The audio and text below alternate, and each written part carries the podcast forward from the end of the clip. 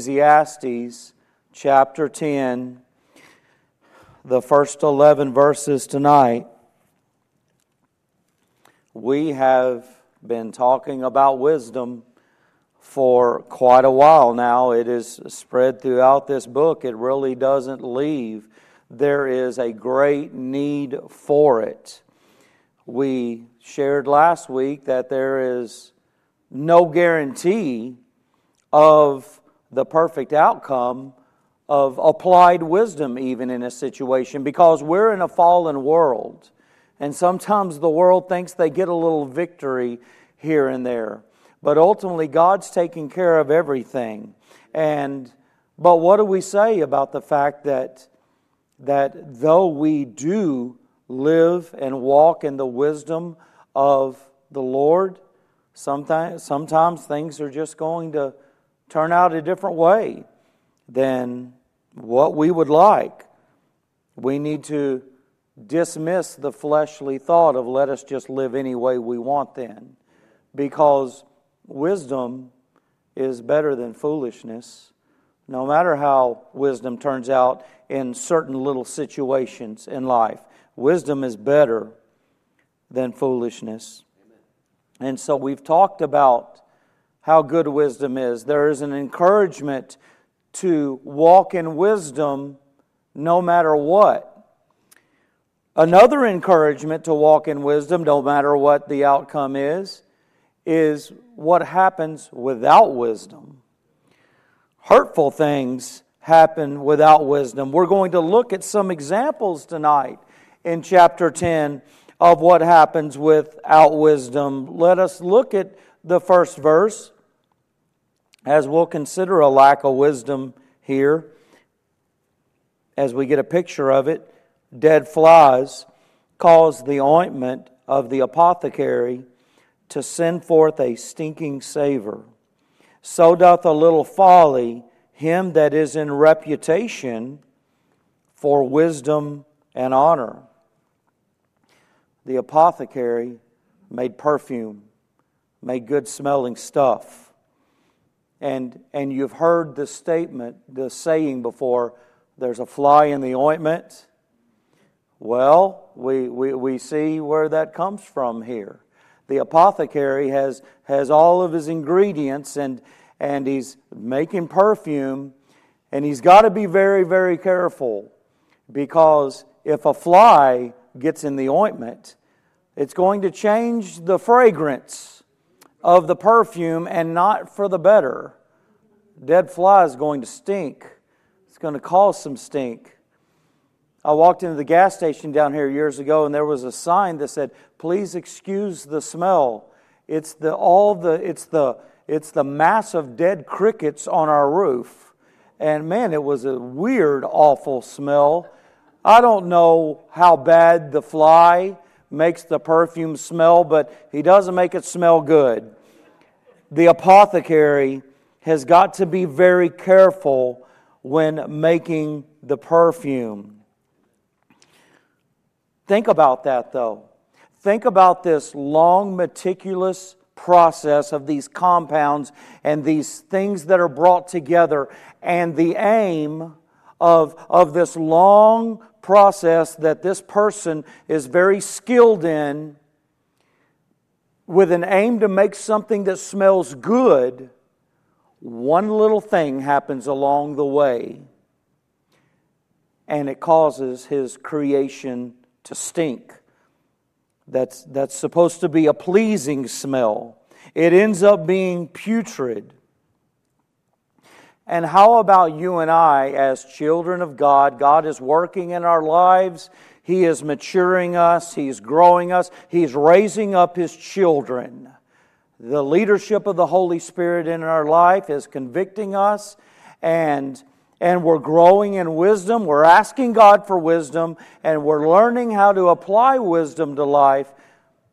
But then, but then there's, there's that moment, there's that day, or there's a, there's a time of, of relaxing a little too much and we slip and we do not act in wisdom on a situation And there's a, there's a danger in acting, even in one is, instance, without seeking the wisdom of God.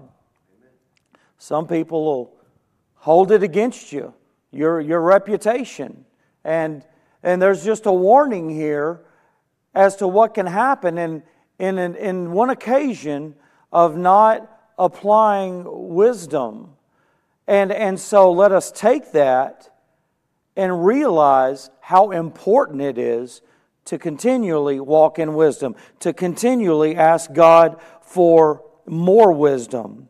Now, now that's not to say someone can't suffer in reputation unjustly. You know, we're blame we're, we're to be blameless, but that doesn't mean we're not going to be blamed for something. There are, there are those who will unjustly accuse us of things. Some people will make exterior judgments without being on the interior and knowing what even transpired in a particular experience of a situation. You know, and, and, and in that, we might also consider an unfairness in one out of character judgment of some of someone. It's out of their character. It's not normal. You know, they're they are the way they were, one out of character thing, and and everything's getting right with the Lord, and they're walking with the Lord again. It's unfair to to make one judgment and hold it against somebody for you know, a, a flash of a situation. I was taught, Granddaddy taught me, when, when you find a good, I can say Christian, any Christian, but, but the way he said, when you find a good man, stand behind him, hold him up and support him, and know that he's not going to be perfect. But you find a good man, you, you hold him up, and, and you help him out. Nevertheless, sometimes there is a price to pay in an instance of a lack of wisdom. And, and so may we see the urgency to continually, continually seek the wisdom of God. In verse 2, the left is without wisdom. I'm not making anything out of this. You're making something out in your head about it, maybe, but that's just how I title this section in this verse. The left is without wisdom. Let look, let's read it. A wise man's heart is at his right hand, but a fool's heart at his left. The only other church I pastored, there was a wonderful deacon in the church. He's still there now. Uh, he's probably been in the church 60 years by now. Anyway, he always sat on the right side. And I don't remember what event was going on, but there was all kind of space on the left side, but he crowded himself into the right side. And I said, and I said, hey, you can, you can sit over here. There's plenty of elbow room. He said, well, the sheep sat on the right, and the goats sat on the left, so I'm sitting over here. I mean, Jesus did speak of the sheep on his right hand and the goats on the left, but the right speaks of positive the right does speak of, of good. It indicates here a desire to make the very best decision possible. Some decisions are not easy. They're all easy for the Lord, but they're not easy for us. Some decisions, we really need the wisdom of God and that help for decisions that we make. And, and sometimes the best decision can be a hard decision to make. Sometimes we'll even be hurt by the decisions we make because of the misunderstanding of others. Sometimes the best decision to make calls for great sacrifice. So the wise will make the best decision. What happens in hard decisions that we make and we have to make the right decision and make it in the right way? Well, if our heart is at thy right hand, if we're seeking the wisdom of God, we peace falls on us for that. The foolish, the left, they make the easy decision. Man, there, I mean, there is what we think we picture anyway as the easy way out of something. And the foolish flock to that. It takes wisdom to do the best thing, no matter what. The left is without wisdom, though. There, there is a look without wisdom. Lack of wisdom has a look. Look at verse 3. Yea, also, when he that is a fool walketh by the way, his wisdom faileth him. And he saith to everyone that he is a fool. I used to stop in a neighborhood convenience store, and the whole neighborhood did, the community did. And if anyone wrote a check that didn't go through, the owner of the store taped that check up to the glass by the register. And everybody coming in and everybody going out would see what they did. They would see that check. And some people would be whispering, I know so and so. I can't believe they did that. And so the store owner would advertise this foolishness of this person. But, but no one really has to advertise for the fool. The fool advertises for themselves by his foolishness. What he says and what he does will reveal what he is. His behavior will tell all. He'll be very disconnected. You know, there's, there's a flow of what's right, and they'll just be very disconnected from it and be very unreasonable as well. Even if the fool tries to hide his foolishness, he can't for very long. You can paint the well whatever color you want, but the true water is going to flow. So there is a look when there is no wisdom. But let's look at leaving Leaving is without wisdom. Let, let me go ahead and let me go ahead and sand off the rough edges of this before we get started because because there are reasons why you would you would leave a job. You know, there are there are reasons if if a job a company asks you to send, you know, uh, you you can leave. You leave that. if if you have no other choice but do the job the way they want and it's wrong against God, you leave. Uh, this isn't this isn't a statement I'm trying to make or an opinion I'm trying to persuade about about uh, a COVID vaccination, but but I think if a job tried to demand you to do that, uh, you know, you you take the opportunity to go. It, you know, and there, and there are many other things. There are many other cases of if you have a landlord and they are, you know, mistreating you, doing you wrong where you live, you know, and, and trying to suck more money out of you than, than, than what they should be, you know, it's, it's time to up and leave. So, so let that be. No, you just put that sandpaper in wherever it belongs. As we look at verses 4 through 7, look at the beginning of verse 4.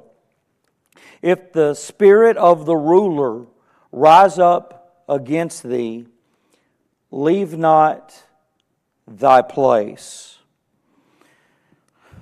You know, there, there are situations where we're in a position where we're under authority, and there is a great need for an application of wisdom when we are under authority. Whether it be a parent with a child, I mentioned a landlord with a renter, a teacher with a student, a mayor with a city, a boss with an employee. There are many temptations to get out from underneath authority. Some go down the road to another job and they learn that there's a worse boss than the boss that they left out there. Many times it, it happens. Don't quit. Don't quit is the advice. Don't you know we're always under authority. Uh, you know, there's the joke: kids, go ahead and move out while you're 18 years old and you know everything, and go ahead and go now. I'll, I'll never forget uh, Brother Ben Watson preaching here, and and he he moved out and he lived in his truck. He wanted out from underneath authority so bad. Next thing you know, he gets down the road, and I don't know, he has a place, he got a, got has some rent, has some utilities, and he's like, man, it's expensive to live. I want to go back home to mom and dad. It's expensive out here. But he was so ready to run and get out from underneath authority. I always like to tell the teenagers when I was up there, you're always under the authority of God, and it's, it's good practice there, there's all kinds of authority that's laid out in this world. And, and we're, we're to submit to it. It's not perfect, but we're to submit to it. Don't quit will be what happens when we apply wisdom. Even if we're right and the one in authority is wrong, don't quit. It's still, we're still to continue and it's difficult, it can be hard, but don't leave. It might seem bad. It might seem bad, and we want to act in an urgency sometimes and take off, and then things can get worse. It's so important that we slow down and realize what we need from God. We need a, a special dose of wisdom in a particular case. And we've got to slow down before we before we before we act. And and if we're honest it's it's fleshly motivation that's causing us to want to act and move. Words of wisdom says don't tell the boss i quit never leave a job without having another one at least two leaving. What, what is this? Uh, what is, what is it about this? If the spirit of the ruler rise up against thee, leave not thy place. What, what's this all about? Leaving burns bridges. Leaving causes a matter to be unresolved. Leaving can deprive us of the opportunity to grow in a situation where, where, where there is rebelliousness, there, there is clashing, there is conflict, and learning how to resolve the conflict. We've missed an opportunity there so many times. Leaving severs the attempt at reconciliation. Leaving does not give us peace.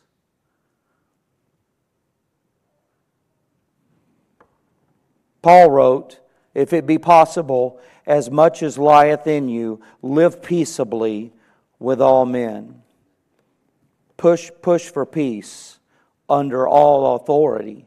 Look at the end of verse 4. For yielding pacifieth great offenses. In most cases, it's better to yield, right or wrong. When the authority is right, when the authority is wrong. It's, it's, it's simply better to do that than to push it to the limits with authority to prove to them we're right. As I'm talking about this, I'm, I'm thinking about areas I failed in this when I was, when I was young. We, we can still fail all of our lives, but, but, I, but instances come to my mind under authority from, from my 20s when I failed in this area. And so I, I, believe, I believe what God's Word is saying here tonight. It really is, it really is better to yield than to push the point that we're right. You know, there's, there's a lot of people who can argue and fight better than we can.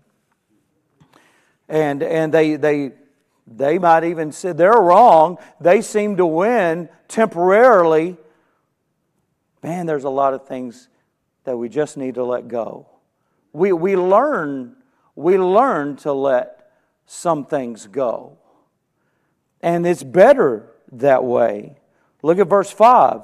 There is an evil which I have seen under the sun, as an error which proceedeth from the ruler. How about that? Everyone in authority is not perfect, is not right. We wouldn't, we wouldn't be a perfect authority figure if we were in that place of authority because no one's going to be perfect. So we can't hold leaders, rulers, uh, bosses, and parents to being perfect. Some children have made the statement that I'm not going to make the mistakes my parents made in marriage and parenting. And then they get down the road and enter into marriage, and they start seeing mom and dad a little different, even though they had a slight disagreement every now and then. Or raising the kids, we, everything just didn't go right. And they're raising kids now, and, and the more time that goes on, a lot of times, in a lot of cases, it's probably like, wow, mom and dad did a pretty good job. This was pretty hard.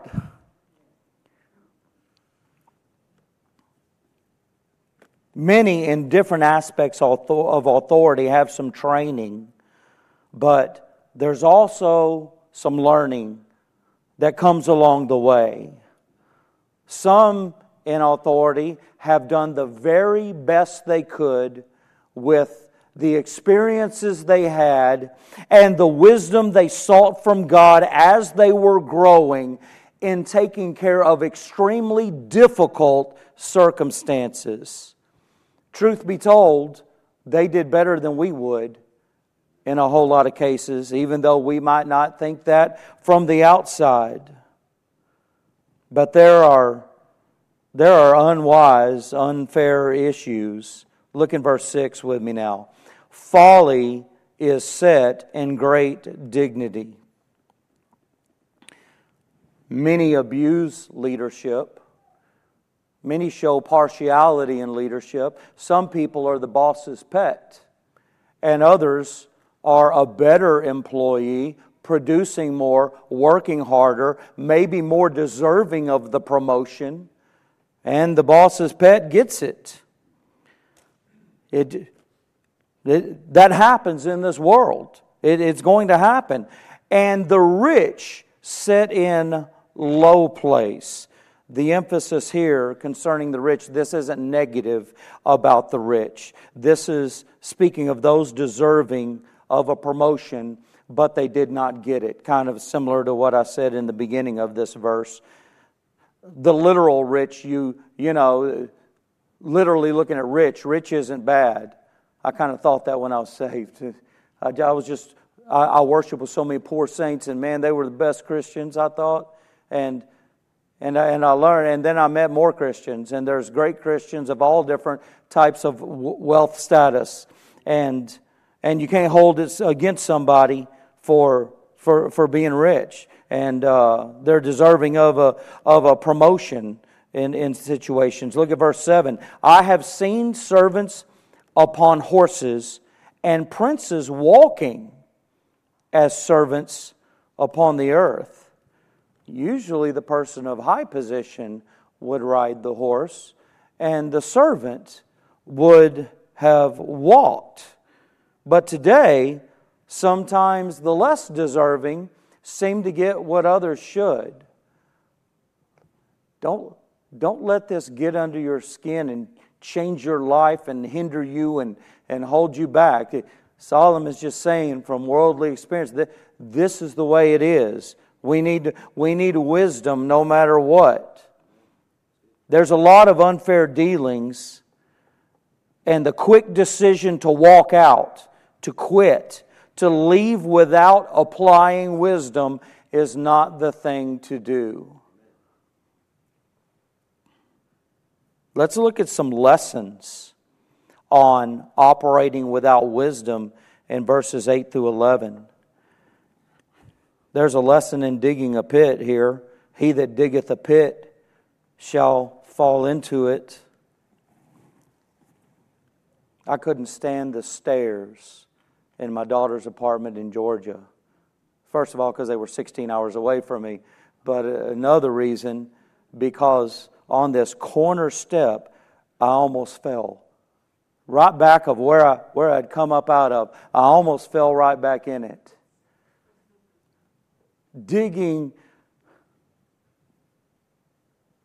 digging a pit is sometimes necessary. But be careful, we might fall right back into what we created. You know, as we look at this as an analogy, though, sometimes we dig a pit in life that is unnecessary. And there we fall in it and we blame others. We blame everyone but ourselves for the pit that we created, that we fell in, creating our own problems and bringing danger upon ourselves. Last night, I, I, read, I, I listened to a little video of a sports commentator talking about an athlete. And that athlete, and, and he was right, that athlete has blamed every team and most every coach for, for his dissatisfaction, his lack of contentment, the problems, and why he left from here and went to there and went to this place. And he said, The problem is you. You're not, and he spelled out his recent history with such clarity that there was no argument about it. He was the problem, but he blamed everyone else. We, we sometimes dig a pit and we fall into it and, and, and blame it on someone else. Look at the end of verse 8. And whoso breaketh an hedge, a serpent shall bite him.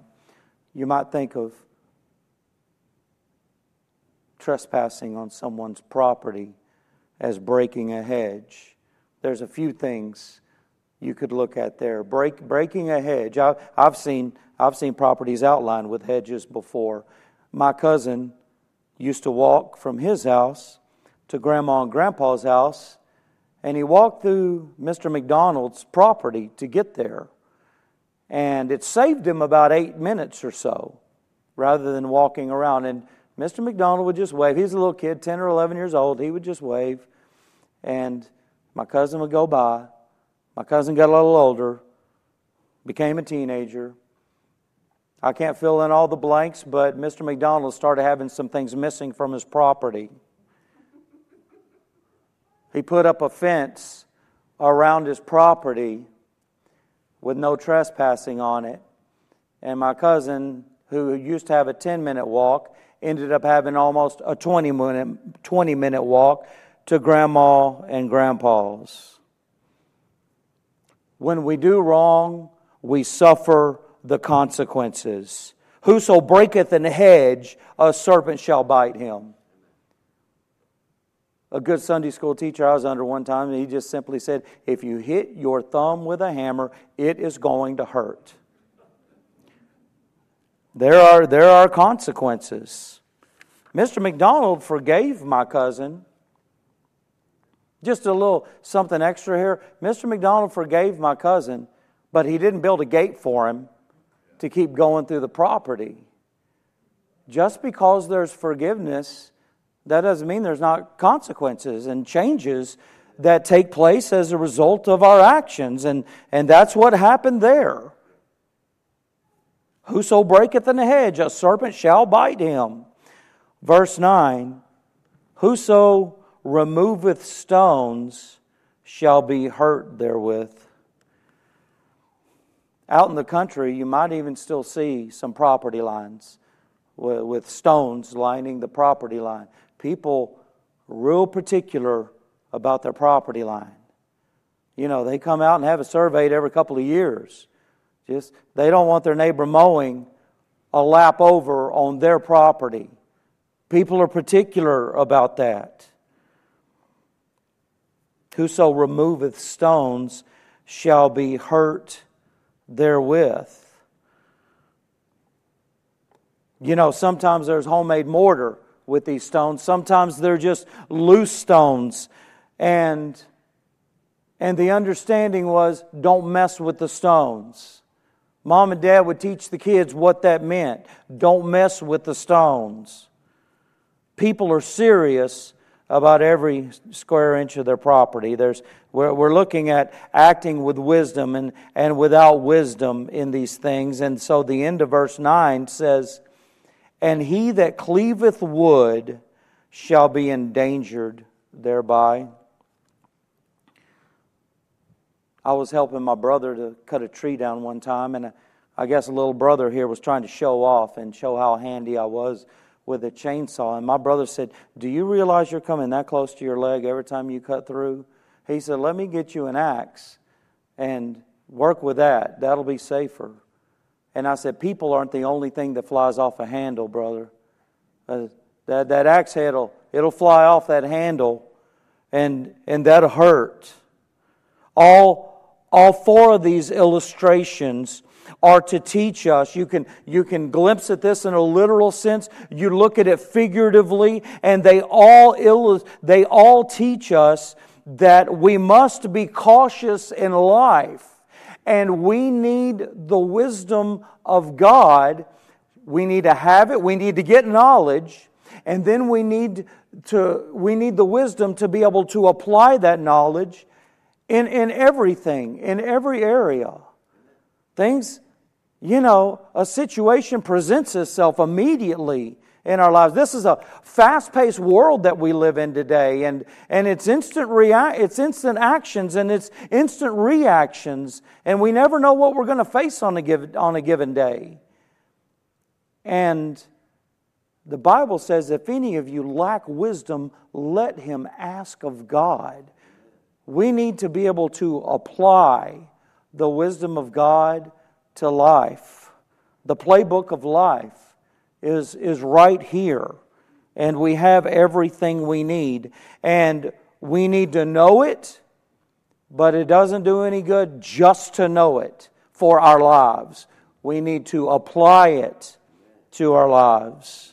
And that's what these four illustrations are doing to help us. Look at verse 10. If the iron be blunt, and he do not wet the edge, then must he put to more strength.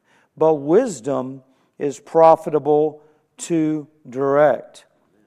Kind of simple to see what we're doing here. We need to prepare. We need to be prepared to be able to walk in wisdom in different situations. I think of, I think of Daniel, and he purposed in his heart that he wasn't going to defile himself. Preparation ahead of time, and we need preparation with wisdom. That's very profitable. Look, last verse, verse 11. Surely the serpent will bite without enchantment, and a babbler is no better. We need to be careful around a snake. Don't, don't trust a snake. I've killed about five snakes on my property in 12 years. And every one of them, I went and looked it up, the snake that I killed. None of them were venomous. Not poisonous, David. They, they weren't venomous. Teacher taught me that. The snake is either venomous or non venomous, not poisonous or non poisonous. You can take that up with him. If you... So, none of them were venomous, and I felt kind of bad that I killed the non venomous snakes. Somebody said, I think it's wiser to kill it than go see what it is than to see it, go look it up, and come back and try to find it, then try to kill it if it, if it was venomous. You don't, don't trust a snake. Don't trust a snake. Don't, don't kill the babbler, but don't trust the babbler either. Bless his heart. There was a fella that I worked with. Don't, you didn't want to tell him a secret around the job. everybody was going to, good guy, loved him, still love him. Everybody was going to know very fast. The, the head boss told him how much the Christmas bonus was going to be one year. Within an hour, every employee knew how much it was going to be. And it was supposed to be an exciting thing that they found out at the meeting. Don't, don't, trust, don't trust a babbler. I call them Pete and repeat. And so you have to be careful with, with what you share with some people. We must apply wisdom with people who don't play by the rules. If we don't, we'll get hurt and will make matters even worse. And in considering wisdom and foolishness as we close tonight, there, were, there was a king who had a jester or, or a clown, if you will. And he took his jester around everywhere with him, and this jester said a lot of stupid things all the time, foolish things. And the king finally gave him a staff. And he said, I want you to carry this staff around until you find someone more foolish than you, and then I want you to give it to him. And that jester carried that staff around a long time. And he got to the point where the king was going to die and he called his family in and even called servants in and things and he, he said i'm about to take a long journey for, for which i will never return from and i just wanted to call you in to say goodbye. And his jester said may i ask you a question king? And he said go ahead. He said he said king every time that you planned a trip to another court or someone else or somewhere else, some visit, you always had your servants go before you and prepare the way. And, and for this long journey you're about to take, Your Majesty, I just want to know what kind of preparations you've made for this trip. And he said, he said, I have made no preparations. And he took his staff and he handed it to him. He said, here, I can finally get rid of my staff because I have now come across a fool who is bigger than I. And, and to think about the foolishness of not having it settled in our hearts whether we have believed on the Lord Jesus Christ as our Savior or not.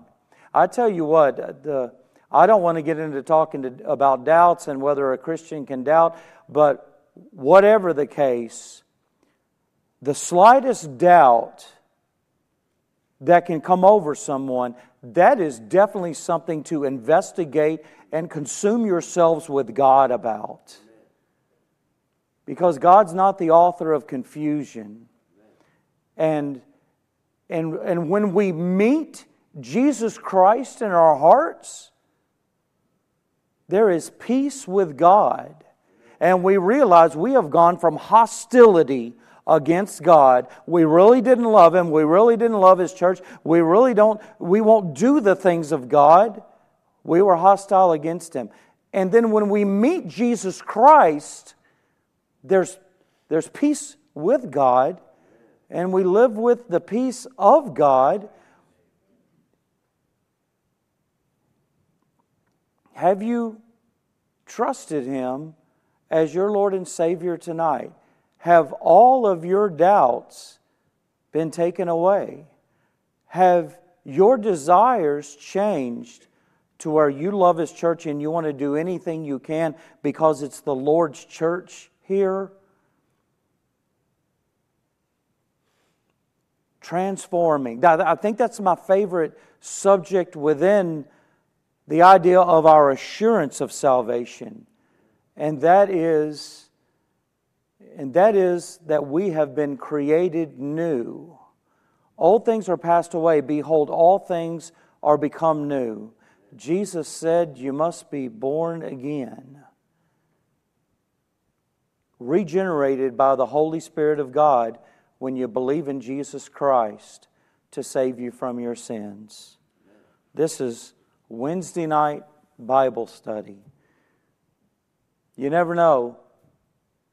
We're, we would fail to assume that everyone's saved in Wednesday night Bible study tonight.